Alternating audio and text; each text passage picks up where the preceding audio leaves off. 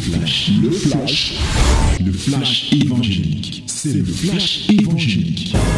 C'est le temps du flash évangélique. Voici le temps favorable, le temps de la parole, le temps de la vérité. Et bien sûr, bien-aimé, n'oublie pas ce que je t'ai toujours dit. Au commencement était la parole. Aujourd'hui aussi c'est la parole. Pourquoi? Parce que tout a été créé par la parole. Rien de ce qui existe n'a été fait sans la parole. Aujourd'hui encore, bien-aimé, si tu veux que quelque chose se réalise dans ta vie, c'est une affaire de parole. La parole, la parole de Dieu. Ouvre donc ta, euh, ta Bible dans le livre des Actes des Apôtres, chapitre quatorze. Actes quatorze, un à dix-huit. Yes, my beloved, this is a wonderful moment, special moment of the word, the word of our, of our God. As it was in the beginning, open your Bible now. Yes, you must commit yourself to the word of God. Open your Bible in the book of Acts, chapter fourteen, from verse one to eighteen. Acts fourteen, from one to eighteen. Let us read it together in the name of Jesus. Lisons tous ensemble au nom de Jésus. un, deux, trois. À Icône, Paul et Barnabas entrèrent ensemble dans la synagogue des Juifs et ils parlèrent de telle manière qu'une grande multitude de Juifs et de Grecs crurent. Mais ceux des Juifs qui ne crurent point excitèrent et aigrirent les esprits des païens contre les frères. Ils restèrent cependant assez longtemps à Icône, parlant avec assurance, appuyés sur le Seigneur, qui rendait témoignage à la parole de sa grâce et permettait qu'il se fît par leurs mains des prodiges et des miracles. La population de la ville se divisa. Les uns étaient pour les Juifs, les autres pour les apôtres. Et comme les païens et les Juifs, de concert avec leurs chefs, se mettaient en mouvement pour les outrager et les lapider, Paul et Barnabas, en ayant eu connaissance, se réfugièrent dans les villes de la Lycaonie, à Lystre et à Derbe, et dans la contrée d'alentour. Et ils y annoncèrent la bonne nouvelle. À Lystre se tenait assis un homme impotent des pieds, boiteux de naissance et qui n'avait jamais marché. Il écoutait parler Paul, et Paul, fixant les regards sur lui et voyant qu'il avait la foi pour être guéri, dit d'une voix forte: « Lève-toi droit sur tes pieds !» Et il se leva d'un bond et marcha. À la vue de ce que Paul avait fait, la foule éleva la voix et dit en langue lycaonienne: « Les dieux, sous une forme humaine, sont descendus vers nous. » Ils appelaient Barnabas Jupiter et Paul Mercure, parce que c'était lui qui portait la parole. Le prêtre de Jupiter, dont le temple était à l'entrée de la ville, amenant des taureaux avec des bandelettes vers les portes et voulait de même que la foule offrit un sacrifice. Les apôtres Barnabas et Paul, ayant appris cela, déchirèrent leurs vêtements et se précipitèrent au milieu de la foule en s'écriant : « Ô homme, pourquoi agissez-vous de la sorte? Nous aussi, nous sommes des hommes de la même nature que vous, et vous apportant une bonne nouvelle, nous vous exhortons à renoncer à ces choses vaines pour vous tourner vers le Dieu vivant qui a fait le ciel, la terre, la mer et tout ce qui s'y trouve. Ce Dieu, dans les âges passés, a laissé toutes les nations suivre leur propre voie, quoiqu'il n'ait cessé de rendre témoignage de ce qu'il est, en faisant du bien, en vous dispensant du ciel les pluies et les saisons fertiles, en vous donnant la nourriture avec abondance et en remplissant vos cœurs de joie. » À peine purent-ils, par ces paroles, empêcher la foule de leur offrir un sacrifice. Amen. Pour les Barnabas, là, m'amuse. Hein? En fait, quand ils m'amusent, mais ils nous parlent. Eux, ils refusent les sacrifices, qu'on leur fasse des sacrifices. Mais aujourd'hui, il y a des gens là qui se tiennent, ils disent, fais le sacrifice, offre-moi un sacrifice. Et eux, ils ont refusé ici le sacrifice. Comment toi, tu prends? Tu peux donner même les sacrifices aux hommes. Comment? Tu vois? Ils prêchent, ils te disent que non, sans le sacrifice, l'autel ne sera pas renversé. Voilà alors. Eux, ils ont refusé les sacrifices. J'ai dit comme ça, hein. Bon, c'est pour te montrer que il ne faut pas faire les choses que la Bible ne demande pas de faire. Voilà, c'est très important. Il faut, il faut faire ce que la Bible nous dit de faire. Alors, voici encore de nouveaux témoignages de ce que Dieu fait dans les vies des uns et des autres. Nous avons vu hier, effectivement, que après Antioche de Pisidie, Paul et Barnabas vont se retrouver maintenant à Icône. Ils vont laisser les autres disciples remplis du Saint-Esprit et ceux-là vont continuer à faire l'œuvre de Dieu. Maintenant, quand ils se retrouvent à Icône, Paul et Barnabas prêchent, comme on vous a dit hier, avec une onction persuasive, une, une onction captivante. Et là, les Grecs et les Juifs vont se convertir. Mais, comme je vous ai dit hier, comme je vous dis toujours, quand on prêche, deux camps se forment. Il y en a qui croient, il y en a qui refusent de croire. Le drame, c'est que ceux qui croient veulent le bien des autres et les autres veulent le mal. Et quand les gens ne croient pas, leur mal là, ils pensent qu'ils veulent faire du bien aux gens. Mais alors qu'ils sont en train de mal faire. Il en était ainsi ici. Ceux qui n'avaient pas cru ont décidé de, de, d'exciter les autres à la rébellion et de pousser les gens à l'aigreur, c'est-à-dire être des gens aigris, des revanchards, des gens qui sont mécontents, des gens qui ont des ressentiments contre ou bien vis-à-vis de Paul et de Barnabas. Mais ça laissait Paul et Barnabas à trente-sept degrés parce que à Icône, ils y passèrent assez de temps. Donc leur aigreur là, leur mécontentement, ils ont dit je m'en fiche, le chien aboie, la caravane passe.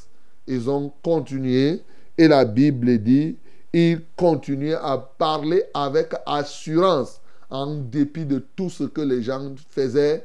Ils voulaient les faire ceci. Les gars, ils parlent avec assurance en s'appuyant sur le Seigneur. Et ce Seigneur qui faisait quoi? Ils s'appuyaient sur le Seigneur qui rendait témoignage à la parole de sa grâce et permettait qu'il se fît par leurs mains des prodiges et des miracles. Le Seigneur rendait témoignage à la parole de sa grâce.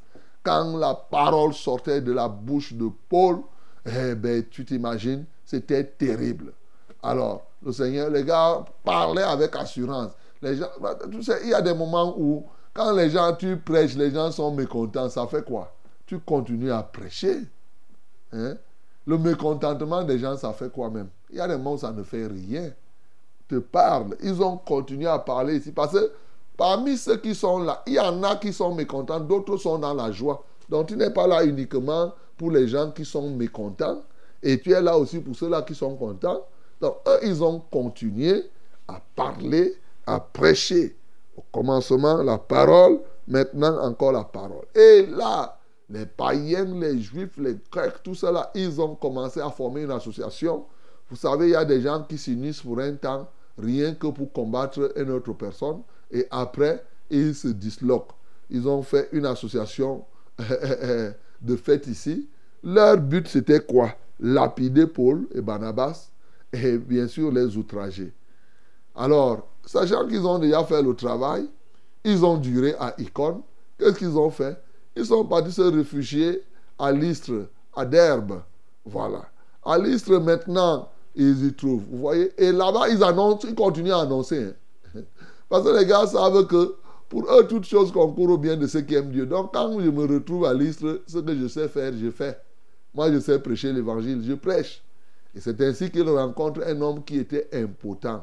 C'est-à-dire que quelqu'un qui ne pouvait pas bouger, qui avait toutes les difficultés. Depuis sa naissance, il n'avait jamais marché.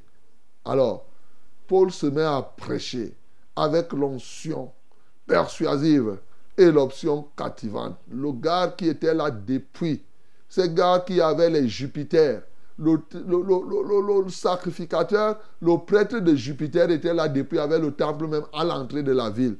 Mais cette affaire-là a laissé ce monsieur, depuis longtemps qu'il était là, rien ne s'était produit. Il servait les mercures, les faux dieux qu'il faisait, mais le gars était impotent. Il ne pouvait pas bouger depuis la naissance. Paul se met à parler de Jésus-Christ et Dieu va accomplir quelque chose, rendre témoignage à la parole de sa grâce, va opérer quelque chose. La Bible dit que quand Paul a vu qu'il avait la foi pour être guéri, il a commandé avec force: lève-toi sur tes deux pieds, droit sur tes pieds. Et le gars s'est levé d'un bond, il a commencé à, à marcher. Alors là, c'était terrible. C'était terrible. La population a changé maintenant. La Bible dit qu'à la vue de ce que Paul avait fait, la foule éleva la voix. Maintenant, toute la foule a commencé à dire que oh, coco, coco, ça c'est des dieux qui sont venus sous forme humaine. Qui sont les dieux là? Paul et Barnabas. Ils considèrent désormais Paul comme Dieu. Quel désastre. Barnabas comme Dieu. Et ils ne tardent pas. Dès qu'ils commencent à considérer quelqu'un comme Dieu, ils disent non, nous devons leur offrir des sacrifices. Parce que Dieu lui doit, il est là pour qu'on lui offre des sacrifices.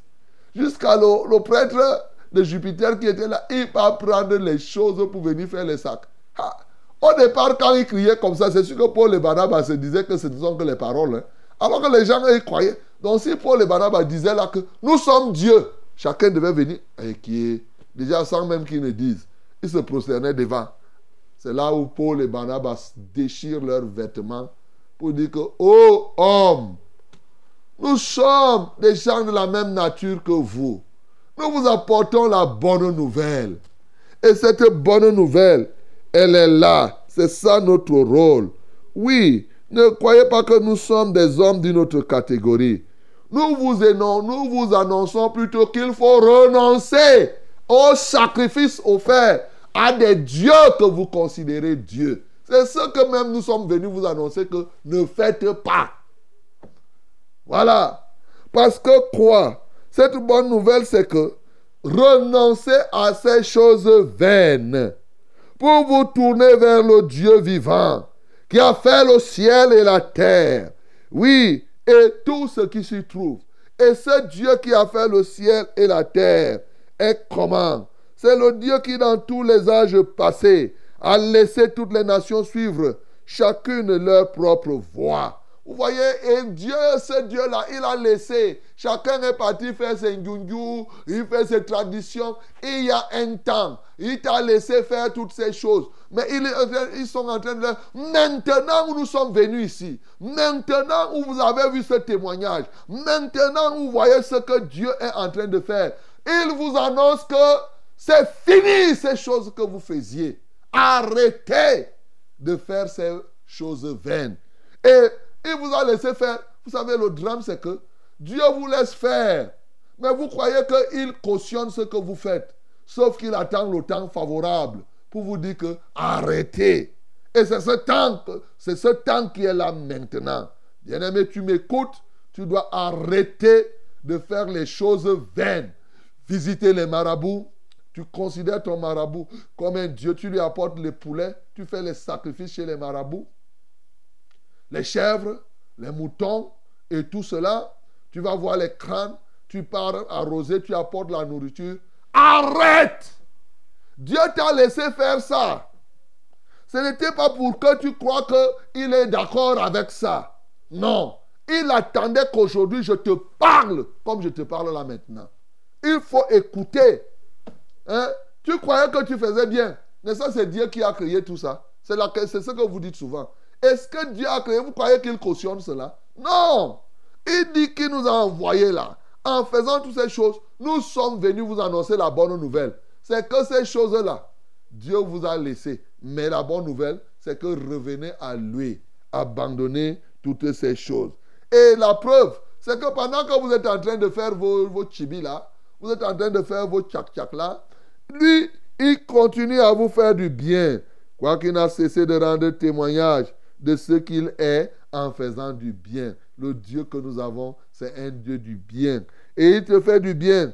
Il vous dispense la pluie. Il vous dispense les saisons fertiles. Il vous donne la nourriture avec abondance. Et il remplit vos cœurs de joie. Vous mangez, vous faites les fêtes, vous faites comme cela. Et souvent, tu pars faire les crânes, tu rentres là. Tu, tu crois que c'est ce dit que Dieu est en train de cautionner ça. Non! Dieu est un Dieu de bien. Mais il attend qu'un jour, il suscite un omban comme ça là. Il te parle. Et tu dois croire. Et tu dois te tourner vers lui. Bien-aimé, c'est comme ça. C'est à peine... Ils parlaient comme ça, les gens, comme ils sont toujours têtus, tu parles, tu parles, eux, ils, veulent, ils voulaient faire les sacrifices. Ils disent que nous croyons que vous êtes Dieu. Vous n'êtes pas, vous n'êtes pas de simples hommes. Vous êtes des dieux. Ah, Paul dit que non, ce n'est pas ça. Bien-aimés, voilà le récit que nous avons ce matin. N'est-ce pas, c'est merveilleux de lire la parole de Dieu, de comprendre que plusieurs choses, ce que nous voyons aujourd'hui se faisait en ce temps-là, parce que c'était des, des, des zones où les Juifs étaient remplis. Ils faisaient leur religion, mais ils étaient des païens. Ils partaient servir Jupiter, mais de temps en temps, ils faisaient leurs histoires, comme beaucoup de gens le font aujourd'hui. Ce matin, mon bien-aimé, je veux simplement t'exhorter, oui, à renoncer à ces choses-là et à venir vers le Seigneur, le Dieu vivant, qui reste et qui demeure, celui qui a créé les cieux et la terre. Oui, c'est lui qui a décidé que ceux qui doivent le servir doivent croire à Jésus-Christ comme leur Seigneur et leur Sauveur personnel. Et alors là, par lui, vous êtes réconciliés avec Dieu. Bien-aimés, il est question pour moi de revenir sur notre ligne conductrice. Quels sont donc les éléments que nous pouvons tirer ici et qui nous aideront à progresser dans l'évangélisation, à progresser dans la conquête des âmes et des territoires? Bien sûr, il y en a plusieurs. Vous voyez ? En réalité, le premier point que je vais te parler terre à terre, hein, je t'ai dit, quand tu te mets à évangéliser, l'évangélisation, la conquête des âmes, c'est une affaire de ceux qui croient que le chien aboie, la caravane passe. Voilà. Donc, il faut avoir ça à l'esprit. Ils sont restés à Icône assez longtemps en dépit de l'erreur. Quelles que soient les difficultés que les gens rencontrent sur le terrain, nous avançons. Je vous avais dit l'autre jour, l'une des règles, il faut faire de la persécution ta base de percussion. Elle t'impulse. C'est de ça qu'il est question ici. Pendant que les gens faisaient ça, eux, ils voyaient plutôt que ce n'est pas. Mais c'est bon. On continue à parler en s'appuyant sur le Seigneur. Bien-aimés, ne croyez pas que l'évangélisation, parce qu'on parle comme ça, c'est une chose, c'est marcher sur du goudron, c'est marcher sur du velours. Non, il est évident que sur le chemin évangélique, il y aura des ronces, il y aura des épines. Sur la conquête des âmes, les gens s'opposeront. Tu vas prêcher, il y en a qui vont croire. Tu vas prêcher, il y en a qui vont refuser. Bien-aimés, quand tu évangélises, ne te laisse pas influencer par ceux qui ne croient pas. Est-ce que tu comprends? L'autre jour, je vous ai dit, ne te laisse pas influencer par ceux qui rétrogradent. Quand Jean-Marc a rétrogradé, Paul et Barnabas, eux, ils ont continué. Aujourd'hui, je te dis donc, écoute-moi très bien. Quand tu veux t'engager dans le salut des âmes, ne te laisse pas influencer par ceux qui ne croient pas, par ceux qui refusent l'évangile. Quel que soit ce qu'ils font, ils peuvent te fermer la porte, ils peuvent même t'insulter, ils peuvent même dire que pauvre type, tu te promènes parce que tu n'as pas trouvé le travail. Regarde, ils vont dire, mais que cela te laisse à trente-sept degrés. Est-ce que tu me comprends? Et je te dis, généralement, je peux t'appliquer cette règle, même dans les affaires, parce que j'ai souvent enseigné, parmi les éléments qui, quand j'enseigne souvent sur l'entrepreneuriat, je fais juste une parenthèse, c'est que à un moment, il faut être téméraire. Voilà. Je parle aussi comme quelqu'un que Dieu a utilisé pour créer des entreprises. Non. Est-ce que vous savez que la régionale banque que vous voyez là, quand moi j'ai décidé de créer, au commencement, je me suis mis que pendant que je parle de ça aux gens, pour, parce qu'ils n'avaient pas l'argent, pour trouver des actionnaires, il fallait que je marche, tel donne dix mille, tel donne ceci, ceci. Mais je considérais que si même quatre-vingt-quinze pour cent refusent, ça veut dire que c'est toujours bon. Tu comprends? Tu passes quatre-vingt-quinze pour cent refusent. Je ne dis pas que quatre-vingt-quinze pour cent acceptent. Tu continues jusqu'à trouver, jusqu'à la quatre-vingts. Si les cent pour cent ne refusent pas, tu continues. Un semeur sorti pour semer. Il a d'abord semé, c'était la terre vide, ça n'a rien donné. Il a même encore semé, l'autre terre, c'était pleine de pierres, ça n'a rien donné. Il a continué, il a semé, celle-là a pris, mais les fruits ne sont pas. Jusqu'à trouver la terre qui était fertile, bien-aimé. C'est ça. Il faut. Ne vous laissez pas influencer par ceux qui refusent de croire. Je vais donner les, les, là l'expérience des prédicateurs. Ne vous laissez pas influencer quand vous êtes en train de prêcher, les gens sortent. Écoute-moi très bien. Tu es en train de prêcher et il y a des moments où le diable utilise. Tu es en train de prêcher, tu vois quelqu'un qui se lève, il part. Ça te fait que... Okay, donc je ne suis pas en train de dire quelque chose. Écoute-moi. Ça te laisse à transe. Tes yeux ne doivent même pas être sur eux. Quand tu prêches, c'est pas ça. Voilà. Donc, bien aimé, c'est très important. Tu es en train de faire quelqu'un faire, ah, ça c'est quoi ça? Il part. Mais tu oublies que c'est le diable qui est en train de travailler. Donc, bien aimé, le chien à boire, la caravane passe.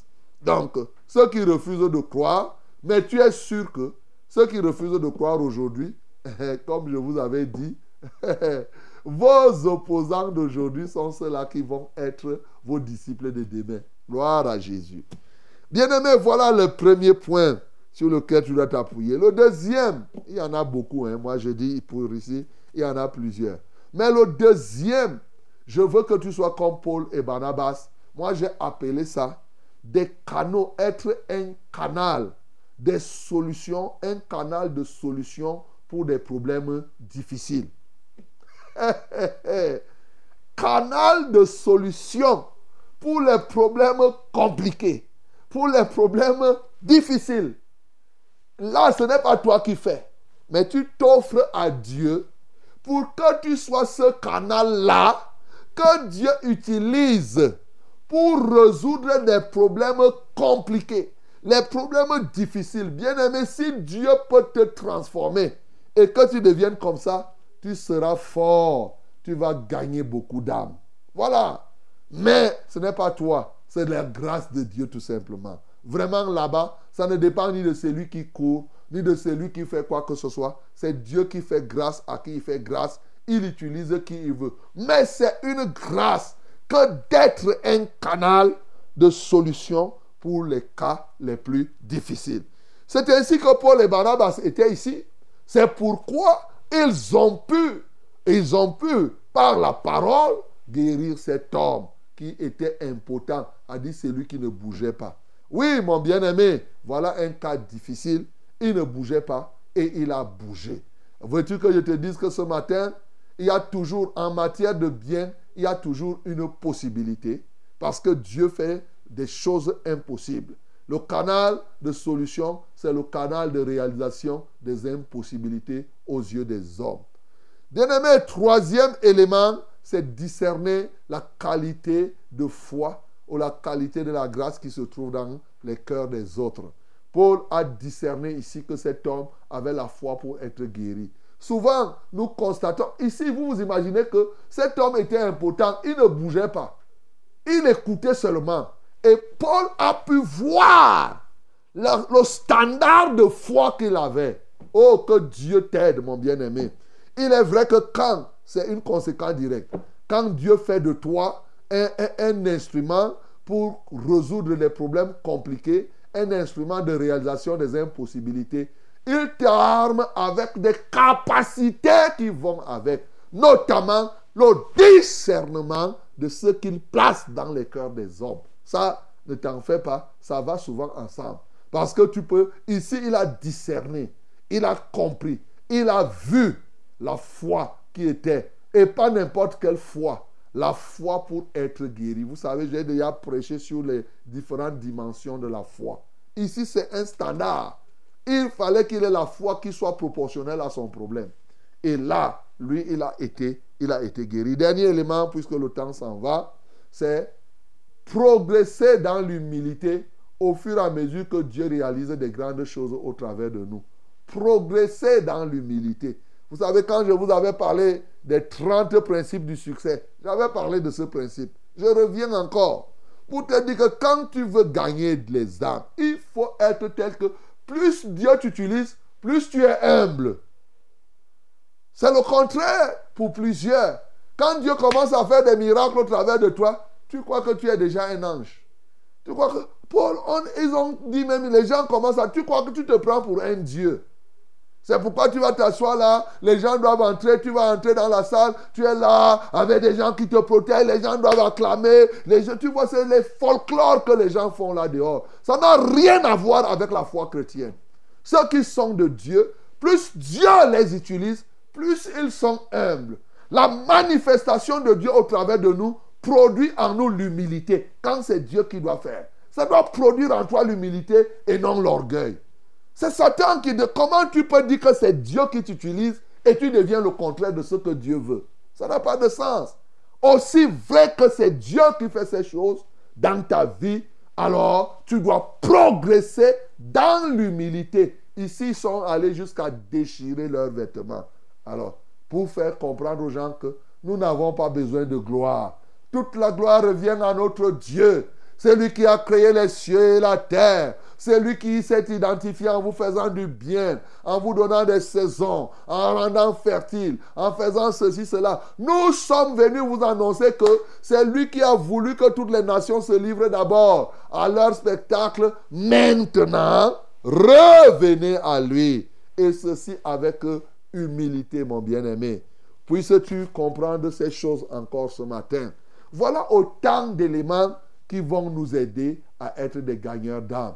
Lorsque tu vas regarder, moi j'ai mon modèle. C'est pourquoi vous allez voir chaque fois que je vous parle, je finis toujours par te parler de Jésus. Jésus, c'est qui va trouver tous ces éléments-là en Jésus-Christ. Parce que c'est lui, nous sommes appelés à imiter ce Jésus-Christ, à être à son image. Jésus-Christ nous a montré combien nous devons être humbles. Il a montré combien il était l'homme des situations difficiles. Oui, il discerne ici, va ta foi t'a sauvé. Ainsi de suite, ainsi de suite. C'est ces critères qui étaient en lui, ces éléments étaient en lui. Et c'est par là qu'il a pu sauver l'humanité. Que le nom du Seigneur Jésus-Christ soit glorifié. C'était le flash, le flash évangélique. C'était le flash évangélique.